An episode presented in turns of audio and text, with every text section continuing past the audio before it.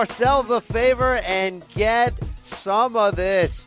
In this corner with Brian Campbell returns with the MMA edition as we set course for your eardrums with a rocket ship of sound and sensationalism, known affectionately in these parts as that performance enhancing audio. The Brian Campbell is the voice you hear, and you better believe that I'm back, baby. I back. Trust me, I back. We got another big show planned for you. As I welcome back the one, the only Muhammad King Mo the preview Saturday's UFC 215 card from Edmonton and recap the week that was in the world of mixed martial arts, including the latest on Jon Jones, Ronda Rousey, Conor McGregor, and much, much more. So get ready to smell what the hottest tag team in all of MMA is cooking. It is a beautiful aroma that arouses me.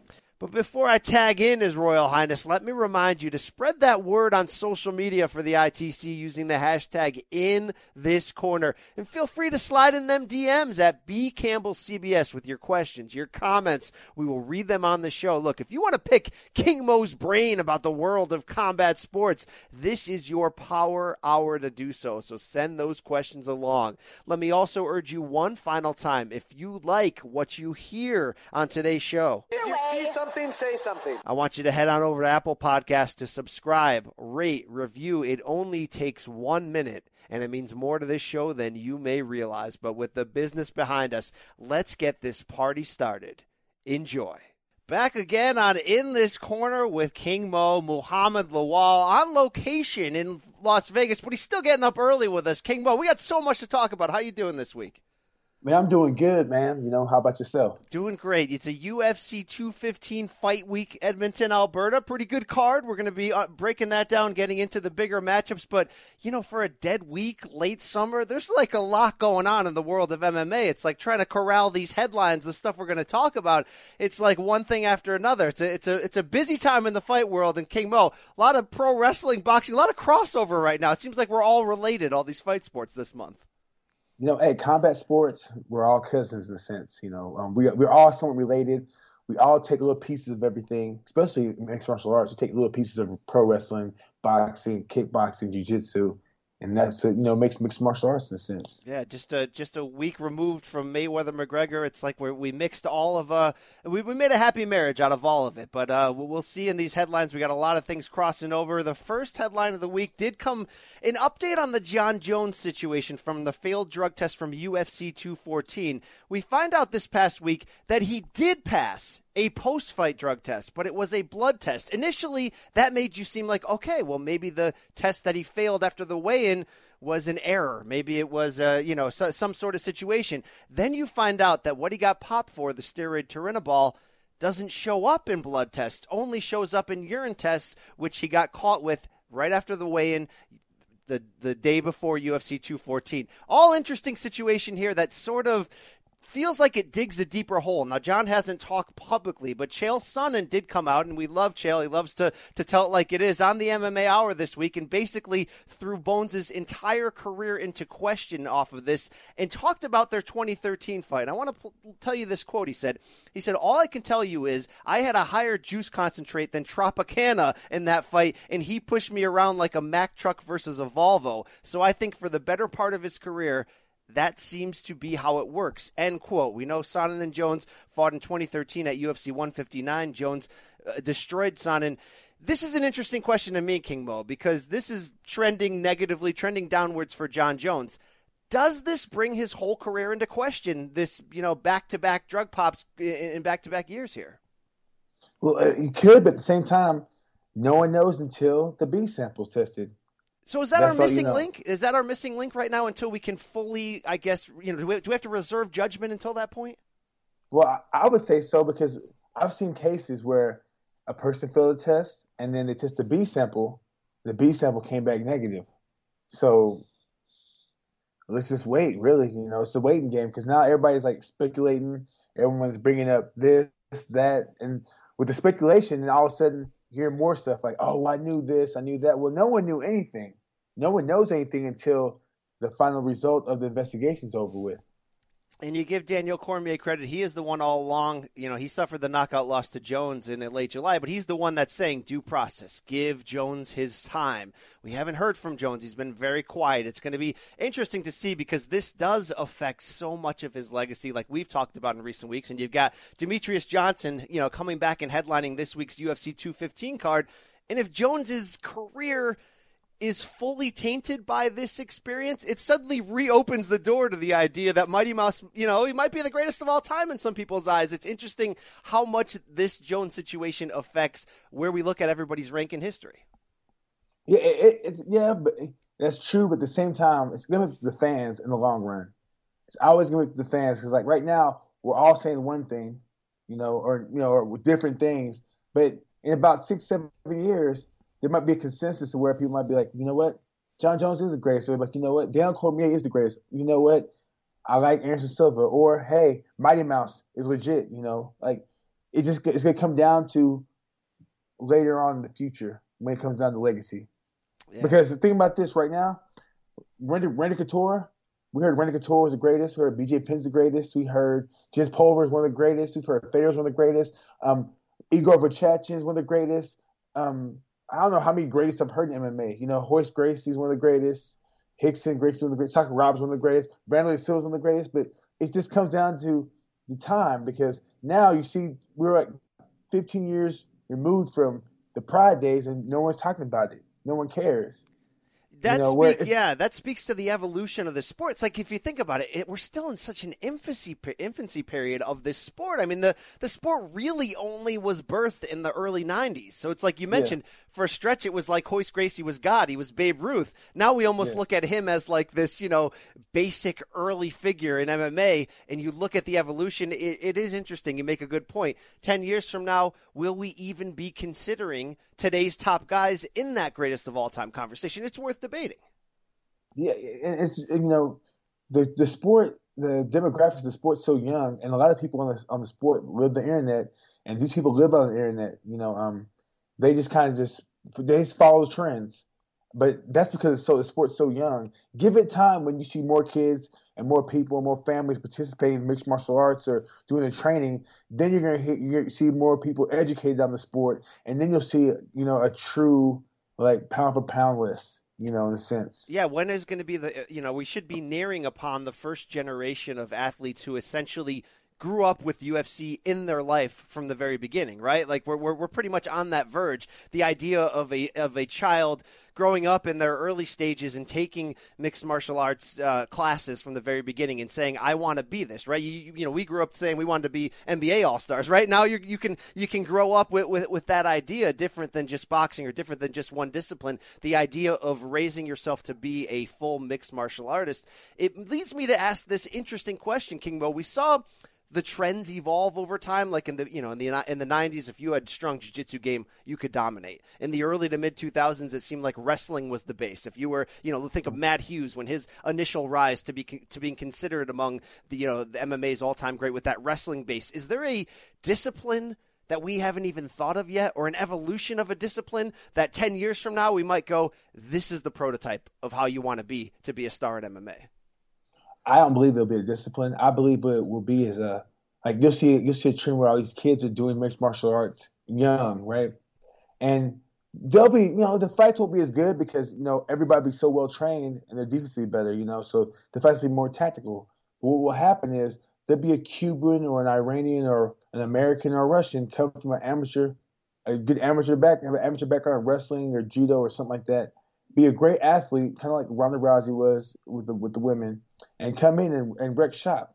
This was going to happen because you're going to see like a lot of these kids now doing mixed martial arts training are just doing mixed martial arts training. They're not doing football, basketball, track, track and field. They're not building them. They're not building their athletics, athletic skills.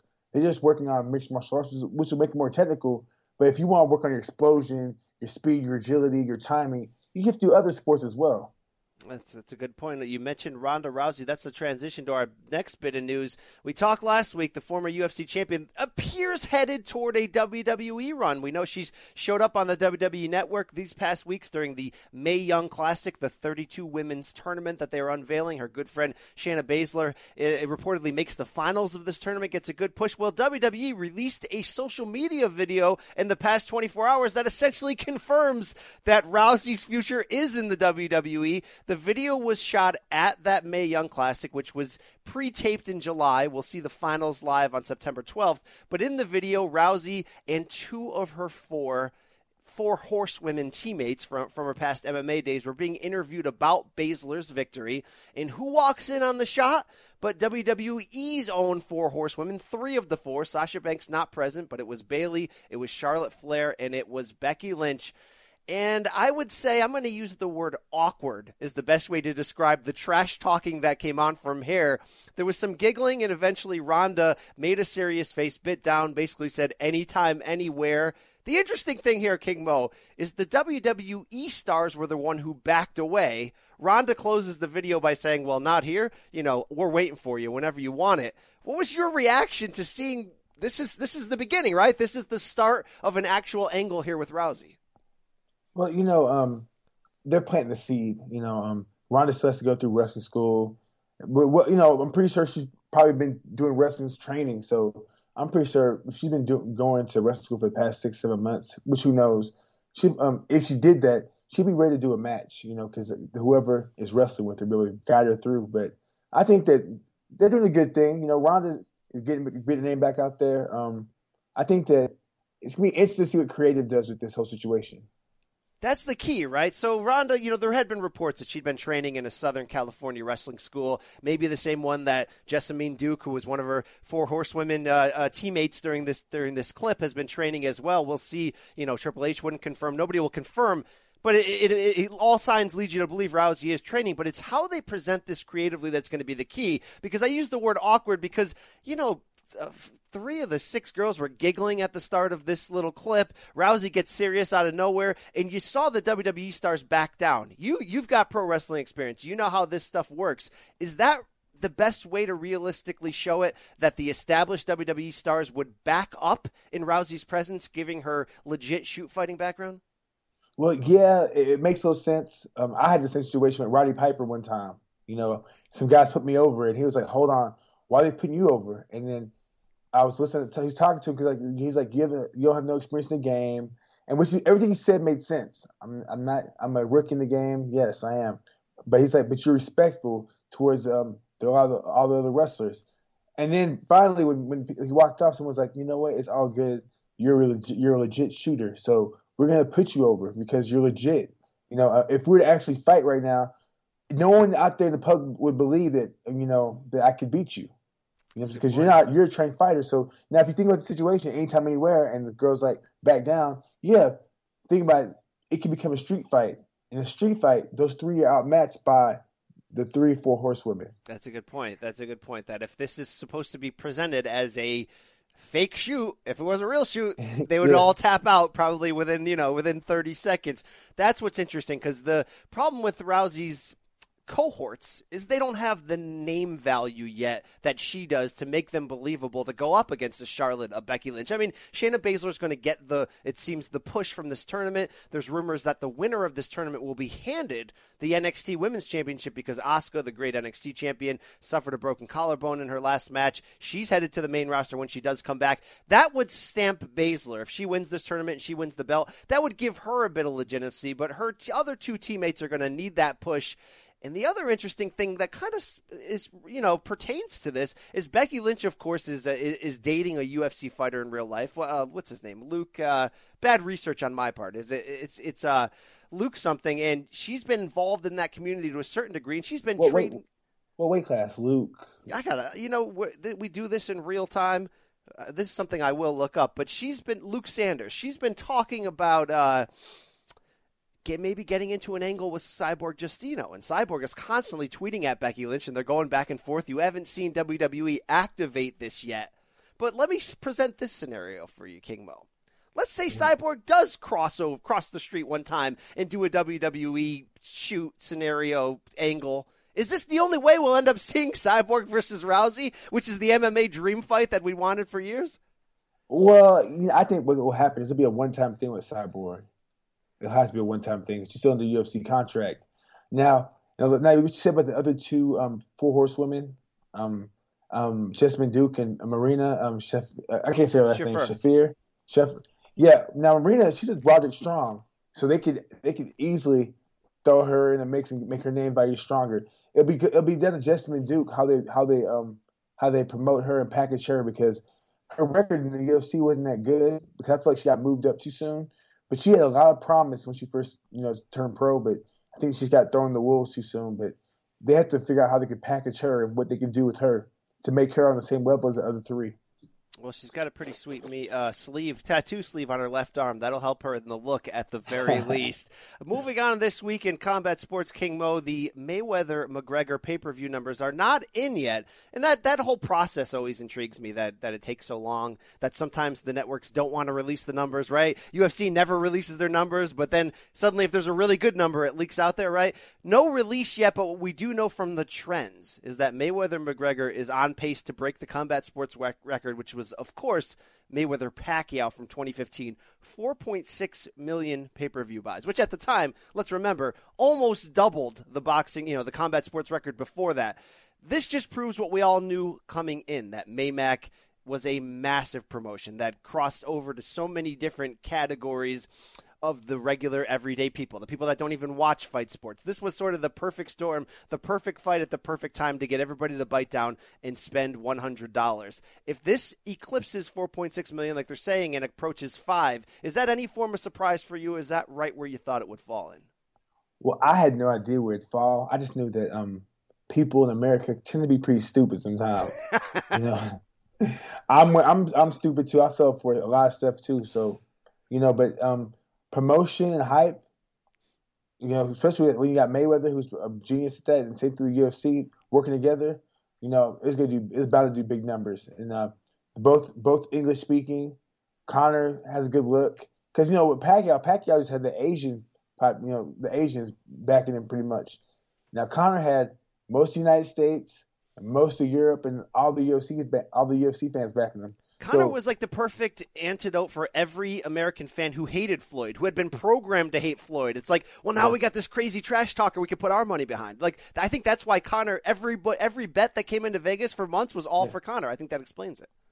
And yeah, and if you look at it, Floyd fought uh, aged Mexican in De La Hoya, black versus Mexican, good rivalry. Then somehow became black versus Asian, a great rivalry. Now, then the per- the best rivalry was black versus Irish. Yeah, that's a and, good point. And, Irish can talk. And, and, it was black versus Irish, and it was MMA versus boxing. But you saw less MMA versus boxing until after the fight. Before, for a while, you saw MMA versus boxing. Then all of a sudden, it turned black versus white. In an awkward situation. Then, you know, you couldn't do USA versus um, um, Ireland because no one really cared for us in the United States. But then after the fight, it was MMA versus boxing. And so now on my timeline on Facebook, all I see is you know, MMA fans saying, "Well, boxers, if you think that you know, boxing superior to MMA. Floyd wouldn't last one one minute in the, in the cage, which we all know. And then you see boxers say, MMA fans, if you think Conor did good against Floyd, you're delusional. Floyd gave away the first three rounds. But the thing is, when it's all said and done, both sides are still talking about the fight. That's a good so they, point. They did a great job. They did a great job hyping it. Now you mentioned the uh, general public is kind of dumb at times. I think that's a great point because we're we're still in the reality TV era, the last 15, you know, years where the cheapest, most ridiculous television sometimes gets the most viewers. So I think it's maybe no surprise that this fight which had a lot of like almost scripted reality, almost pro wrestling to it, yeah. it's like the the like I said, the, it's like the biggest guilty pleasure you couldn't avoid. But let's spin this forward on business now. Now, the MMA record for pay per view buys is still the second Conor McGregor Nate Diaz fight from last August. UFC again doesn't report their numbers officially, but it was uh, supposed to be around 1.65 million. Now, for the, how good Maymac sold people are thinking UFC may have pocketed upwards of 50 million for being a part of the promotion for allowing Conor to fight. That's great for them. That's great cash that they need at this time. Obviously, though, they want to approach these type of numbers with an MMA only fight, right? Like they don't want to use boxing in the future. What possible realistic MMA dream fights are there right now among active fighters that could break that 1.65 Conor Nate rematch record, that could approach 2 million buys, which would be a first for an MMA? When I hear that question, the first thing I think of is Conor McGregor versus GSP. But GSP going up to middleweight kind of hurts that equation. I thought maybe we could have done Conor GSP at welterweight later this year. Maybe that would have been the first fight that can push 2 million. What do you think? I don't think so. Um, I think it could, but I, I, I really don't know how many people would actually give Conor a chance of beating George St. Pierre at 170. I mean, that's Um, a good point. Even though GSP did sort of mention out of the side of his mouth that he could make lightweight if he wanted to, but who in their late 30s moves down in weight successfully? That's not usually a good proposition. It's not. You saw Chris Berg try it with the when he went from heavyweight to heavyweight and he got beat by Sean George. Sean George, not Um, yeah, he sent him to yeah. hell. That was a rough fight Yeah. for him. It was rough. Um, but I think you know if you want to do a big fight, you do. uh, If if if Conor and Nate fight, and Conor wins, you have Nick versus Conor. Now that is good matchmaking, and Nate never won. There was always the thought that like Nick would never fight Conor because Conor was Nate's money fight. But if you get through the trilogy, Nate's uh, you know chances of, of money are over in that regard. And by the way, a third Conor Nate fight would could probably be the one that approaches it if you're using the idea that Conor's brand is never higher or bigger than it is now coming off of Floyd. Maybe Conor Nate three can do 1.7, 1.8 million. But we're talking about something that can push even further with the right trash talk build. I never underestimate Nick Diaz. He's that crazy, right? Like with people just love to see a guy who presents himself that crazy. Well, yeah, but uh, here's the thing though. We're talking. Remember we talked about trends um, a few minutes ago. Well, I have a feeling the trend with the trash talk is going to die down soon because you know you saw the trend in boxing, the, the pay per views. Like you guys try to get Ali trash talk. Then you had like people that didn't try trash talk because people want to see action. They saw Mike Tyson come through. Then they saw they saw this. They saw Roy Jones talk a little trash. Then after, Roy Jones stepped away, people were full of action. Tarver talked a little trash, but you saw more action. And Adrian Broner came in, talked trash. And you saw Errol Spence and Terrence Crawford. Those guys showed action. Then Floyd, Floyd came in, sold out pay per views, and people, and a lot of most of the fights, people like, uh, it was boring. Even and the funny thing with the Conor fight, like I heard people say um, that that was the best Floyd they've ever seen. But then I heard we talked to people that watch boxing, they're like, that Floyd we saw wouldn't even be a top eight Yeah, welterweight. that Floyd was, may have been washed up. Like we saw a washed up version of Floyd. now so now you know people are like you know what I want to see action. The talk is good, but I want to see action. So if you can if you can get a guy like like Nick that's proven to go out there and fight, do it. You know what I'm saying? People, you know, you can you can sell a fight only for so long, but if you have guys just talking trash over and over, like what's the UFC you see now? Everyone's talking trash to sell fights. It kind of doesn't look as believable anymore. Everybody's doing the same thing. That's a fair point. You can sell the idea of a fight for only so long. Then you have Yeah. to come through and deliver. Then, then people want to pay for the actual meat. They want to see the fighting. Speaking of f- trash talking and the potential of a fight, this is a good enough transition to get into the fact that Paulie Malignaggi will not stay out of the news cycle right now, King Mo in boxing or MMA. Look, we know he wants that big money fight against Conor McGregor, even though he's running his mouth and saying, "I'll do it for free." Paulie's not going to do it for free, right? But he wants a boxing pay per view against Conor McGregor. The problem is he's kind of been running his mouth so much that he's starting to piss off the MMA community, not just journalists, but now fighters. It's been a pretty vicious week on Twitter for Paulie. Probably a, a calculated week for him in terms of drawing up interest for his name, but he's now got Tony Ferguson, Max Holloway coming at him. He's got MMA uh, journalists coming at him. He's got Joe Rogan coming back yesterday on his own podcast saying Paulie should basically shut the F up for the stuff he's saying about MMA fighters. Now, the stuff in particular is Paulie put out sort of a haphazard tweet in, in the middle of a trash talk with some fans saying that he would defeat any MMA fi- fighter, and then even went as so as far as saying in an MMA cage. Now, I don't think Paulie believes that. I'd have to guess that it was just part of a trash talk rant, but that's the the tipping point that caused everybody to attack him, even to the point where Max Holloway's calling him Paulina, telling him he wants to take him out. What do you make of Paulie creating this much of a crap storm right now? I don't think it's, uh, who cares. So because remember years ago when, everyone, when Junior Dos Santos was like, "I'll beat Klitschko in the boxing match." Oh, I'll beat Klitschko. I'll love the fight because I'm and how many boxers do you hear come out say anything? None. Because it doesn't matter. You know, like If Paulie thinks he could beat a, M- a MMA fighter in the cage, great for you. Think it. Then if you if you want to think it, good. You want to do it, different story. You want to attempt it, whoa, get your head checked. So the thing is, like, he's just trying to ride the wave, try to get the big, try to get the fight with Conor, which I don't blame him. You know, who who wouldn't want to do that? But I'm pretty sure Max Holloway wants it. I'm pretty sure Tony Ferguson wants it. So all those guys are stepping in because they want that fight as well. So That's a good me, point. If if Paulie can't, yeah, I mean, Paulie can talk what he wants. You know, if he wants that fight, go ahead. But if he wants to bash MMA fighters, go ahead. I don't care because you, you're in a different sport. We can bash boxers too, but what difference does it make? Because we're not in the same sport. Like, who's it helping or who's it hurting? Nobody.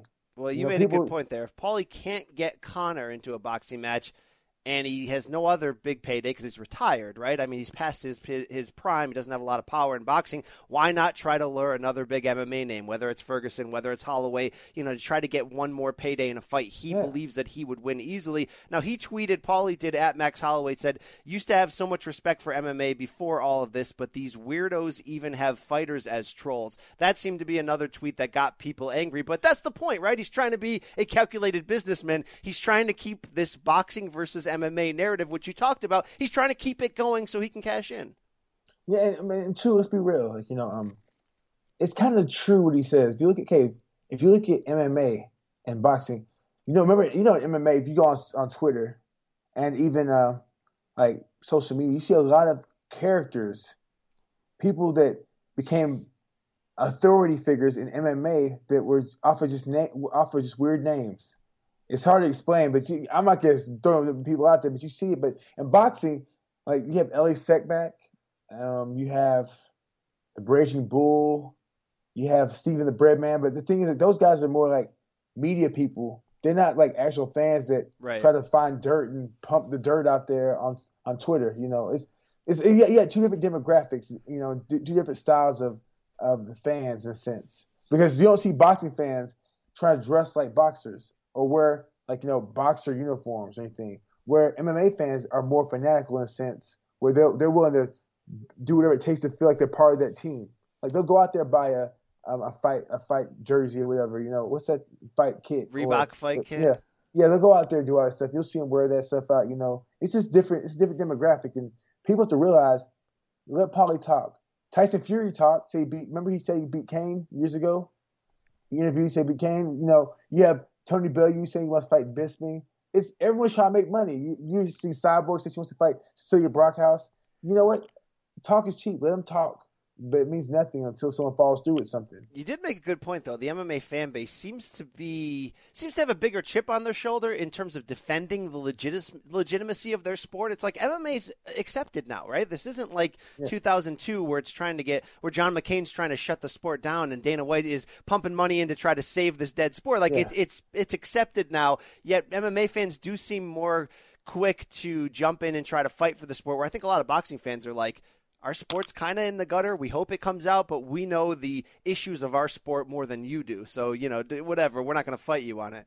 But the idea of boxers and MMA guys crossing over did continue in the news cycle this week when boxing sparring video was released by the aforementioned Elie Seckbach, take a step back, of Jose Aldo, the former UFC featherweight king, against Mikey Garcia. Now, to put this into context, Aldo flew from Brazil to Southern California, spent a few weeks in the Garcia camp training with Robert Garcia. You want to find out what he's training for? Well, Aldo's manager came out and says Jose has four fights left on his UFC deal. Afterwards, he legitimately wants to make a run into boxing and wants to finish this four fight deal as quickly as he possibly can with the UFC so he can start a crossover boxing career. King Mo, did you get a chance to peep the Aldo Mikey Garcia sparring footage? Yeah, I got a chance to watch it. I watched it a few days ago. Do you learn anything from that? Um, I learned that um, Mikey Garcia was just working. We call it work sparring. Um, he wasn't going as hard as he could have. He was just working. Um, he threw a few solid jabs, but everything everything else, he's just working, trying to give um, Jose Aldo a look. It was friendly. was- It was friendly. Yeah, it wasn't it wasn't heated, but at the same time, it was it was Garcia going about 20 percent, twenty five percent. You know, because people don't realize, but if boxers really want to hurt MMA fighters in boxing, or MMA fighters want to hurt boxers in, in MMA, they all, all we gotta do is turn it up.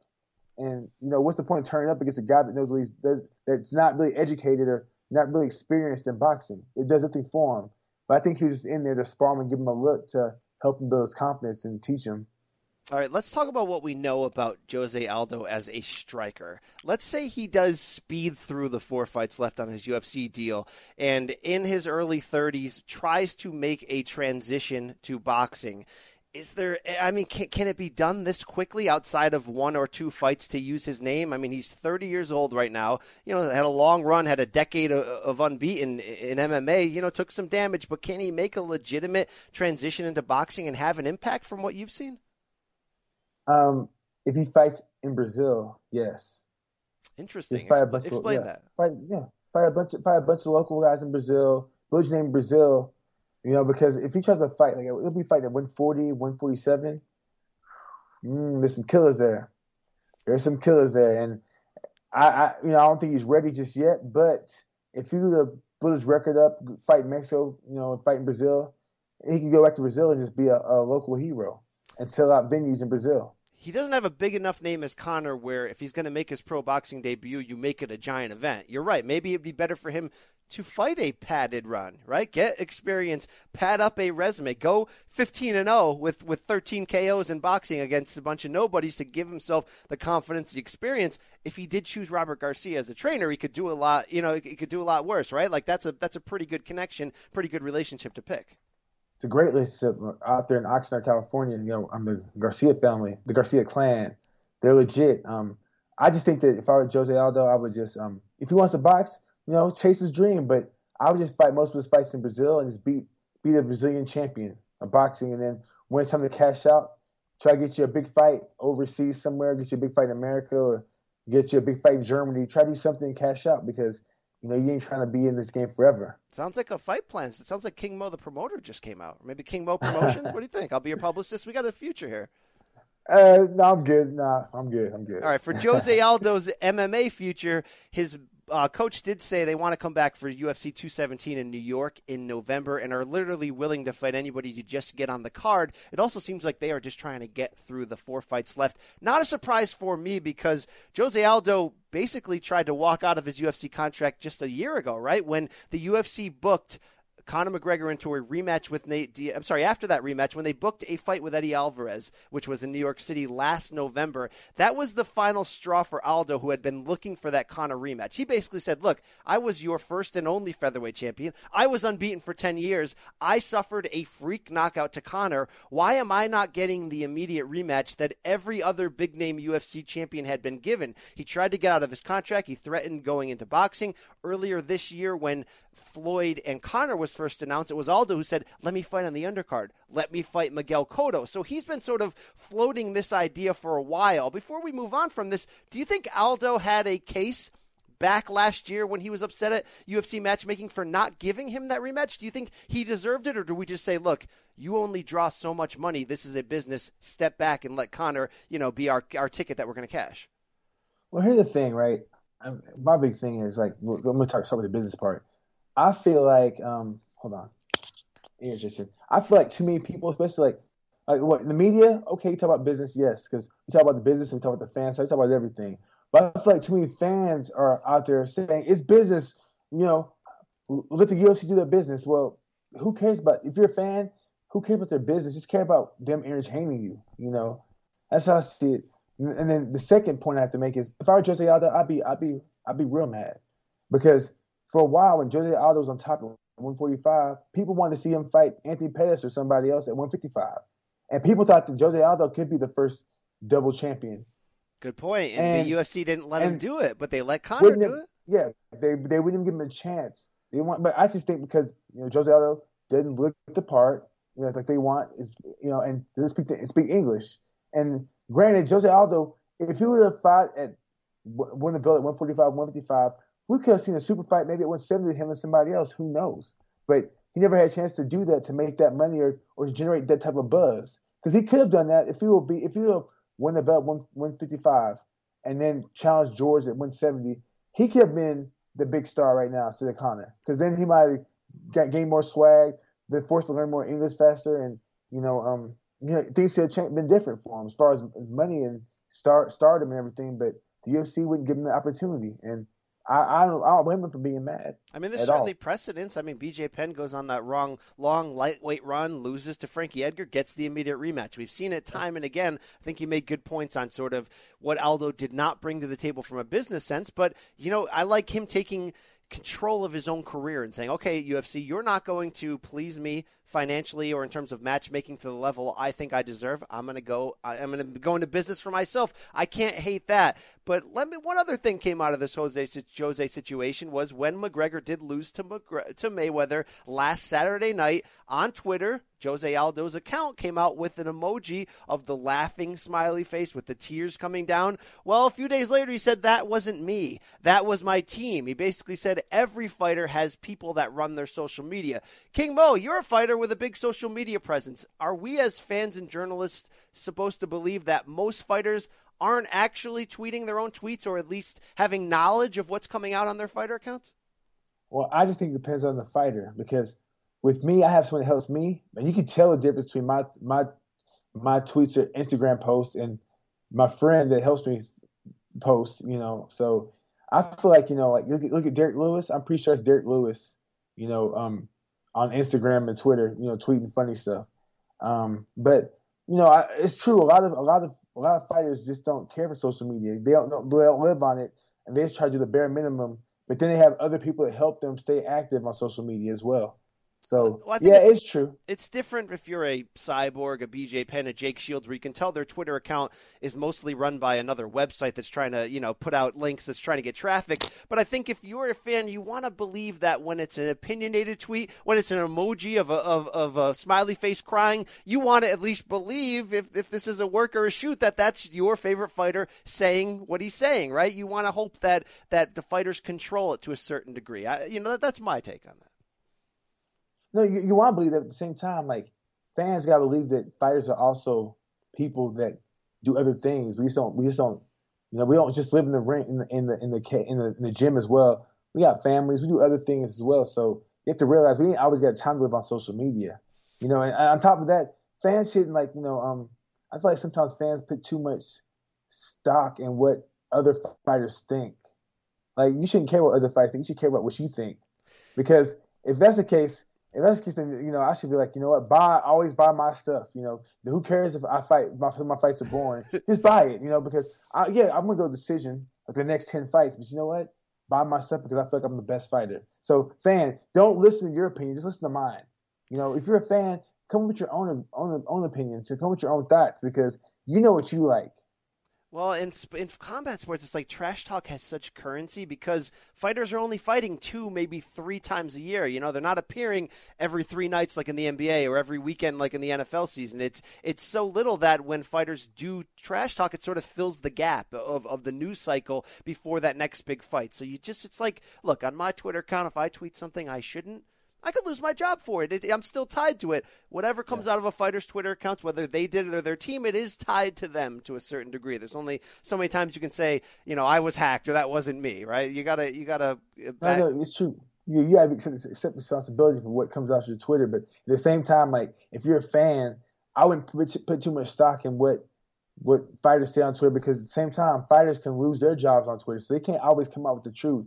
Sometimes they come out there and sugarcoat stuff they come up with something that's like cl- politically correct, so they won't offend nobody.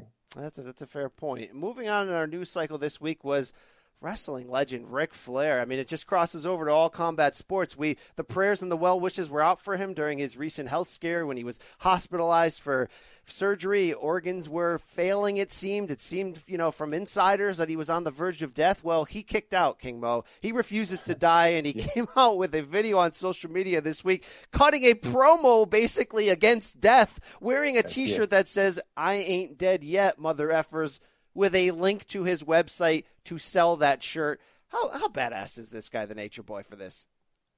The Nature Boy, Ric Flair. He is, you know, he's a, a living legend, man. Um, to see, like, I've heard stories about his life. Um, I know people that have actually wrestled him, wrestled with him. I know people that picked him up from the airport back back in the Louisville, old Louisville territory, and just to see him alive, knowing all the stuff he's been through and all the stuff he's done is pretty impressive. I mean, this guy plane survived crash, a plane crash in the 70s. Drugs, I mean, this guy's all that stuff. And IRS, he never was divorces. hurt. I mean, you know, we, we know he wrestled into his late 50s competitively, but he was like no major injuries. He's really like a freak of genetic nature, right? Well, he had some injuries. Like um, if you look this, the way the way he hits the ropes and the way he takes his bumps, not always flat back because he has a back injury. Good point. So he used to take he used to take his bumps a little different.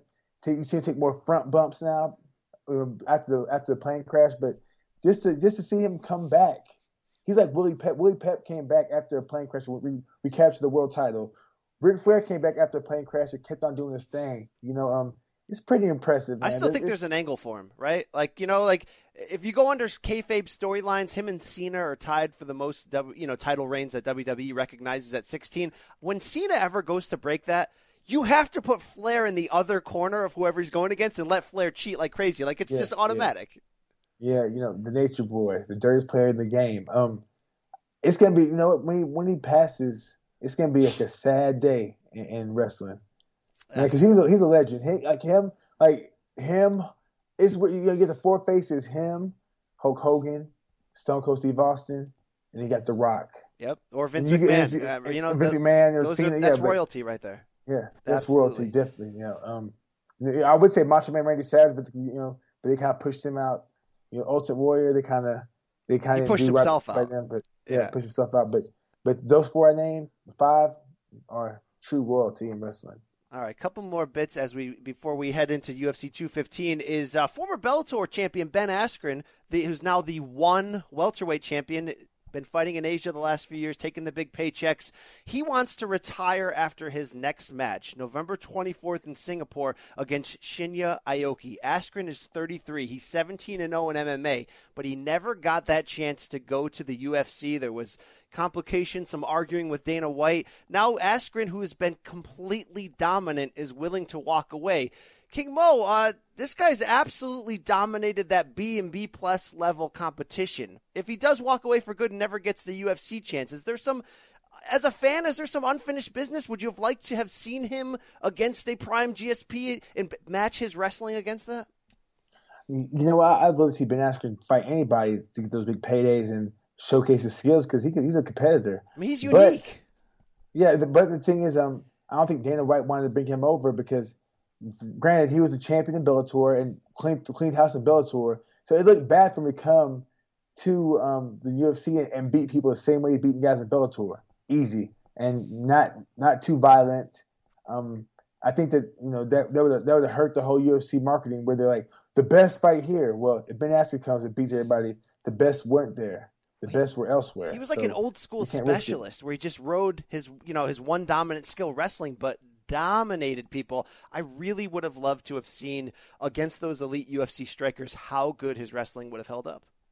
Well, um, I think it would have held up good because the way he beat Lima, Grant Lima's wrestling got better. Lima is a is elite level striker too. If you watch what he did to Lorenz Larkin, but styles make fights.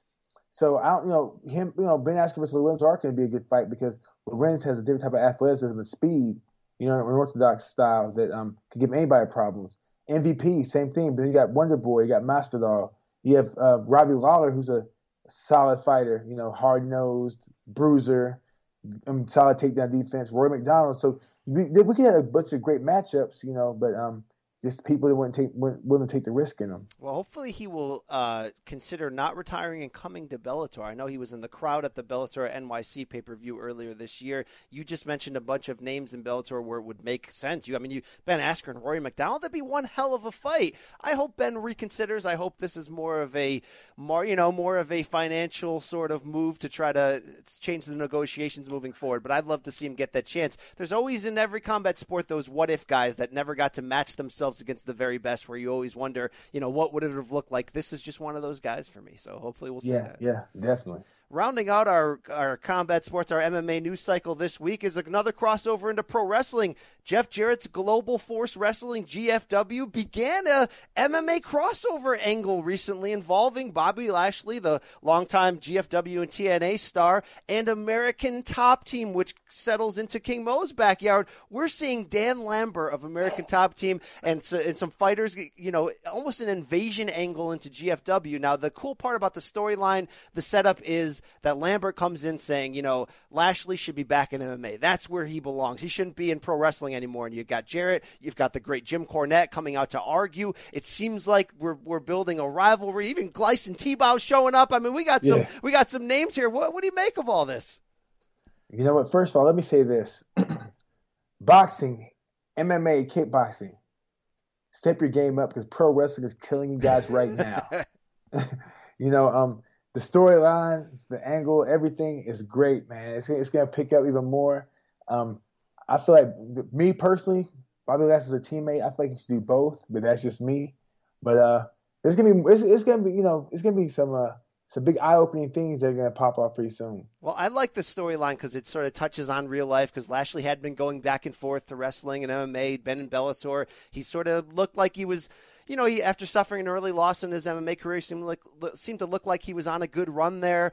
This sort of plays into that real life, but you know, GFW transitioning out of the TNA Impact era hadn't had a go to storyline, a go to thing to gain attention after, you know, the broken Matt Hardy, the broken universe mm-hmm. left to go to WWE. I mean, Al- Alberto El Patron had gone in there. Cody Rhodes had a cup of coffee in there for a while, but they hadn't had a real, hey guys, come and check out what we're doing. Hopefully this will be that storyline because I think it's really interesting. And I think Dan Lambert's sort of this like natural heel. I mean, you see him cutting promos there? Yeah, Dan Lambert is the, one of the biggest wrestling fans out there. Um, you know, he's a he is a heel, natural heel. Um, um, you see his belt collection. He's the biggest belt collection. That's what I hear. He's got a member in the world. What does he have? Like old AWA titles. He's got a bunch yeah. of that swag. Everything and whatever you can name. Like he had Ric Flair's first title. I believe he had The Rock's first title ever won from a, a state fairground. You know, um, he's a big he's a big wrestling fan, big time. Well, GFW giving us something to pay attention to as we heat up toward the fall. I think the the, the big pay per view is October's Bound for Glory. We'll see how that all plays out. But King Mo, it's time it's to get November, November, November, 4th, November. Good correction there. Time yeah. to get down to business for this weekend, and this Saturday is the big UFC card. Two fifteen from Edmonton, Alberta. Cold Edmonton, Alberta. You ever done some time out there? What's it like out there? Oh man, I've been in Alberta. I've been in a place called Med- Medicine Hat in Alberta. Wow. It's terrible. Nothing out there. Just just just grass, rocks, and wind. Sounds like the kind of area where Brock Lesnar would build a giant farm and go and go hang out and live, right? I mean, that, that seems to be seems to be his cup of tea. It's peaceful, but you know, I just can't live there, you know. But hats off to them for doing that. Well, the UFC will invade on Saturday your main event is for the UFC Flyweight Championship, Demetrious Johnson versus Ray Borg. Now, the real key here is that Mighty Mouse, fresh off a a run of arguments with the with the UFC brass, which you know he claims Dana threatened to take you know to rid themselves of this division. Mighty Mouse arguing and fighting for more money. He wanted to fight TJ Dillashaw in sort of a super fight, maybe fight Garbrandt. He wanted to do some things. Well, no, he's going to defend the belt and he's going to go for that UFC record for title defenses, breaking the mark of Anderson Silva. This is interesting, King Mo, in that we knew Johnson closing in on this record. I thought, though, that it would come – or they would want it to come against a bigger name opponent. And that's not necessarily a slight at Ray Borg, but he's only 24. He's really, you know, only on a two fight win streak right now, not in in a not necessarily peaking, and we're going to see DJ against him with so much at stake. I thought maybe a third fight with Benavidez would have been the right call. Maybe, you know, try to get creative and do a super fight, but this is what we have. What do you make of this matchup on paper, Johnson versus Borg? All right. Well, Borg has his hands full. Johnson is a little juggernaut. Um, the thing is, this matchup happened because Johnson cleared out the division, and the UFC let go of Kyoji Horiguchi, which is a dumb move in my opinion. But you know, is that the um, best matchup available in your eyes? Well, Kyoji, yeah, Kyoji versus uh, Kyoji versus uh, um, DJ, yeah, or Benavidez versus DJ. But Kyoji, I feel like you know, um, started. You saw him, you saw him improving more. He's got with a good team, the American top team he's improved, but the, the UFC just wasn't filling him. And they let him go. So uh, Johnson I defeated that, Kyoji, of course, in 2015 by armbar. Yeah, yeah, with like a minute, like, actually with a second left in the fight, I believe. Uh, yeah, but you know, Kyoji's improved, but at the same time, like Demetrious just went went through and defeated everybody they put in front of him at 125. So you know, it's gonna be it's gonna come to the UFC to find somebody or give him a, get enough amount to go up there and fight Cody Garbrandt.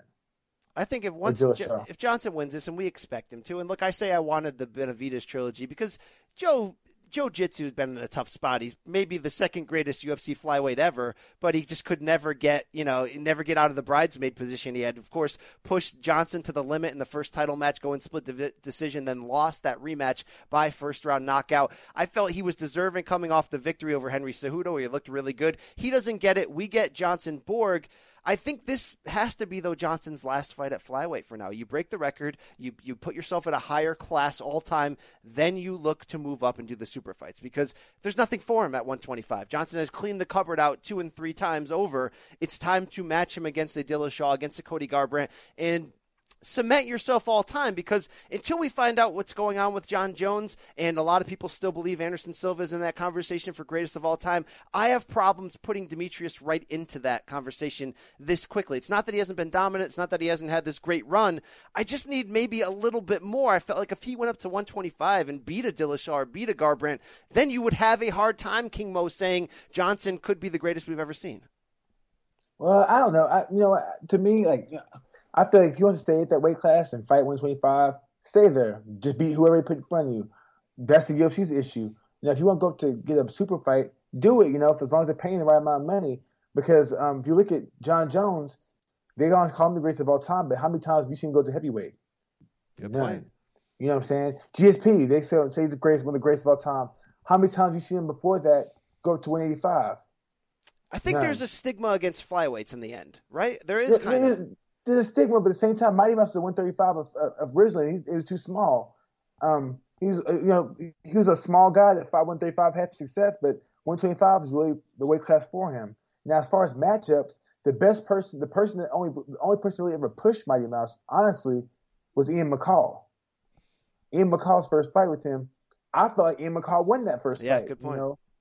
So um, hopefully Ian can heal up and uh, get a streak going, and, and they can uh, bring that back again. Yeah, Ian was on this show a couple months ago, and, and you know he's got some problems coming back from from some of the the brain issues, from some of the concussions. You know he doesn't know if he'll ever fight again. He hopes to get a chance to if he can get himself cleared, but he certainly had a run that was interrupted by some by his own doing in his personal life, some by the the accumulation of damage from fights. But he definitely seemed like a guy that can push Johnson. Hey, do the rematch with Dominick Cruz, right? That's the only guy to beat Demetrious Johnson. It came at 135. I wouldn't mind seeing that a second time. But you know, Yeah, yeah. Just just make sure they pay him, pay the man because he is giving up a lot of weight. He give up a lot of size because I'm pretty sure he don't cut much weight to make 125. I know he didn't cut no weight to make 135. So you got, got he's gonna be fighting guys that are gonna easily have 15 pounds on them come fight time, if not more. Well, Ray Borg's in, he's aggressive. He's going to try his best. I just think he's like everyone else. I think he's outgunned. Outmatched. Yeah, he's Uh, outmatched. outmatched on talent. The co-main is the fight I am most excited for. It is the rematch, women's bantamweight championship. Amanda Nunes, Valentina Shevchenko. We thought we were going to see this rematch at UFC 213 in July. Nunes pulled out, of course, the day before after a hard weight cut. She had an illness. She got ripped by Dana White for it. Well, we're finally going to see this. They fought once before before Nunes stopped Miesha Tate to win that title at UFC 200 when she submitted her. They fought at UFC 196 in March of 2016. Interesting three round fight here, King Mo, because there's a lot of people who watch that, watch Nunes dominate the first two rounds, but then seem to really run out of gas late. And that's sort of informing a lot of people's opinions that maybe Shevchenko is going to win this rematch, and that's why she's the betting favorite. What did you learn from their first fight watching it at UFC 196? Well, I learned from the first fight. Well, just uh, Amanda, you know, that first fight she won, but she ga- she gassed out in the third round, yes. But that's not the same Amanda that that's been, that I've seen at the gym lately. She's more confident, um, more relaxed, and people you have to realize as a fighter, if you're relaxed and you're confident, you can, you can control the pace of the fight. Then guess what? You can fight for 100 rounds. And one thing that's going to be good about this fight is that Valentina doesn't. She's she likes to take second. She's a counterpuncher she's not really aggressive. So if any worst case scenario, Amanda could pace herself, pick her apart, outwork her, get a few takedowns here and there, and just build a big enough lead to where okay, if she if she gasses out, she can just hold on. But I don't think I don't feel like she's gonna gas out. I feel like she's gonna have a good game plan. I feel like she's gonna be in shape for this fight. And I feel like she'll be able to fight a hard five rounds if she needs to. Well, she certainly is going to have to repair the reputation that she's somebody who does gas late. And she hasn't had to repair that in the dominant second round submission over Tate in that Ronda Rousey comeback on December 30th when she blew away Rousey in less than a minute. The key here is that for as dominant as Nunes was in those first two rounds, and let's not forget that second round of that fight against Shevchenko, she sat on her chest basically, bloodied up Shevchenko with elbows, and then nearly submitted her by rear naked choke late in that fight. But man, Shevchenko, you can call her a late starter, you can call her what you want, but she's a tough piece of business. Short, compact, strong doesn't seem like you can submit or finish her, and she only seems to get better as the fight goes on. It's like the old Greg Valentine joke in WWF. He needs about 25 minutes to get warmed up for the fight. Well, Shevchenko's like that, where you'd think naturally a five round fight is going to favor her when you look at Shevchenko's run since that loss to Nunes. She goes in for five rounds against Holly Holm, counter punches the counter puncher, gets a very impressive victory, and then against Julianna Peña earlier this year, which was like the breakout win for Shevchenko she took advantage of Peña's aggressiveness, used it against her, and submitted her by armbar. And this is what I see from Shevchenko, King Mo. She does. She's not aggressive enough early because she's a natural counterpuncher. She does start late, but she sort of waits for you to make that one mistake, and then she finishes the fight, or then she puts you in a bad spot. Is there a way to break out of that personality and be a quicker starter though to add to what she already does because she seems like she's technically smart and brilliant in there and she's a very she's a student of the game. She doesn't get worn down mentally even like we said when Nunes seemed to have her on the verge of going out. Can you speed up the process early and make yourself a complete fighter? Well the thing is the thing is like it's called it's that's about your temperament. It's not about being a complete fighter. It's about your temperament. Now remember um, Valentina's really a 125 pounder Let's be real. She's smaller. So for her to come out uh, very aggressive, she risks the chance of getting rocked and wobbled. True. So, you know, if she goes up there and, and you know, just makes the person work for the first two rounds, then she can get her engine going and come on strong third, fourth, and fifth round. You know, that's what I'm thinking. Um, but at the same time, you know, her t- if she's a, if she's fighting at 125, her coming out aggressive would be a little more ideal because she's fighting girls her size. But 135, she's to be more cautious, and and she's a cautious temperament. If you see, she's a counter puncher, so she's very very counter offensive in a sense. She's not there to get hit. She's there to hit you. She can get a takedown, she'll get it, but she's not the type of person to go out there and take damage. She's out there to go out there, compete, and beat you, and then stop you if she can and it would seem to play into her hands to let this fight go deep and not change her personality, not come out ultra aggressive because you've got the five rounds to work with. You want to see if you can gas out Nunes. And look, Amanda is very big for a bantamweight. She's got the punching power, she's got the wrestling ability, the black belt in jiu-jitsu. This is a really good matchup for those reasons. You said Shevchenko probably belongs at 125. That's probably true. Nunes could easily be at 145. So there's definitely that that breakdown, that balance here. How do you see this rematch ultimately playing out? Well, it just depends on game plan. You know, um, the man that goes out there usually fights behind a, a good long jab. Those, you know, um, throws some feints out there and um, gets Amanda uh, gets a, a Shevchenko back into the cage and secure a takedown.